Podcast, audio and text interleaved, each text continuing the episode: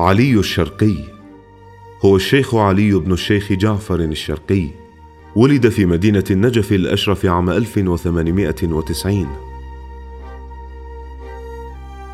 نشأ في بيت علم وأدب. فقد كان والده من كبار العلماء والشعراء آنذاك.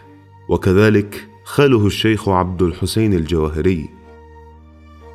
وقد مكنته أسرته من التحصيل الجاد ومواصلة البحث وممارسة الأدب فدرس علوم العربية والمنطق.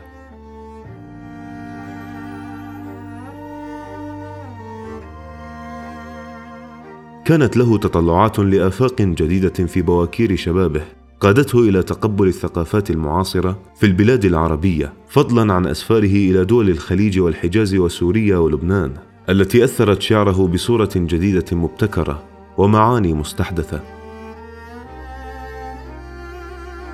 رافق السيد الحبوبي في مسيرته الجهادية ضد الإنجليز عام 1915 وكان مبعوثه إلى عشائر الغراف في الناصرية التي تربطه بها صلة لوجود بعض أعمامه في الشطرة.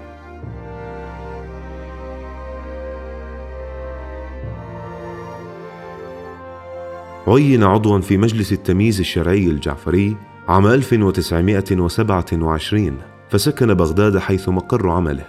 ثم مارس القضاء الشرعي في البصرة عام 1933 مدة قصيرة عاد بعدها إلى بغداد ليواصل عضويته في مجلس التمييز الشرعي الجعفري الذي اختير رئيسا له عام 1934 حتى عام 1947 الذي عين فيه عضوا لمجلس الأعيان.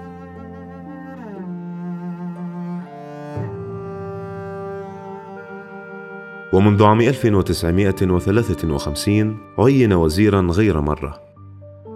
على الرغم من كل مسؤولياته وتعدد مناصبه واصل النظم والكتابة في الموضوعات المختلفة فكانت له مجموعة من الدراسات والمقالات التاريخية والأدبية.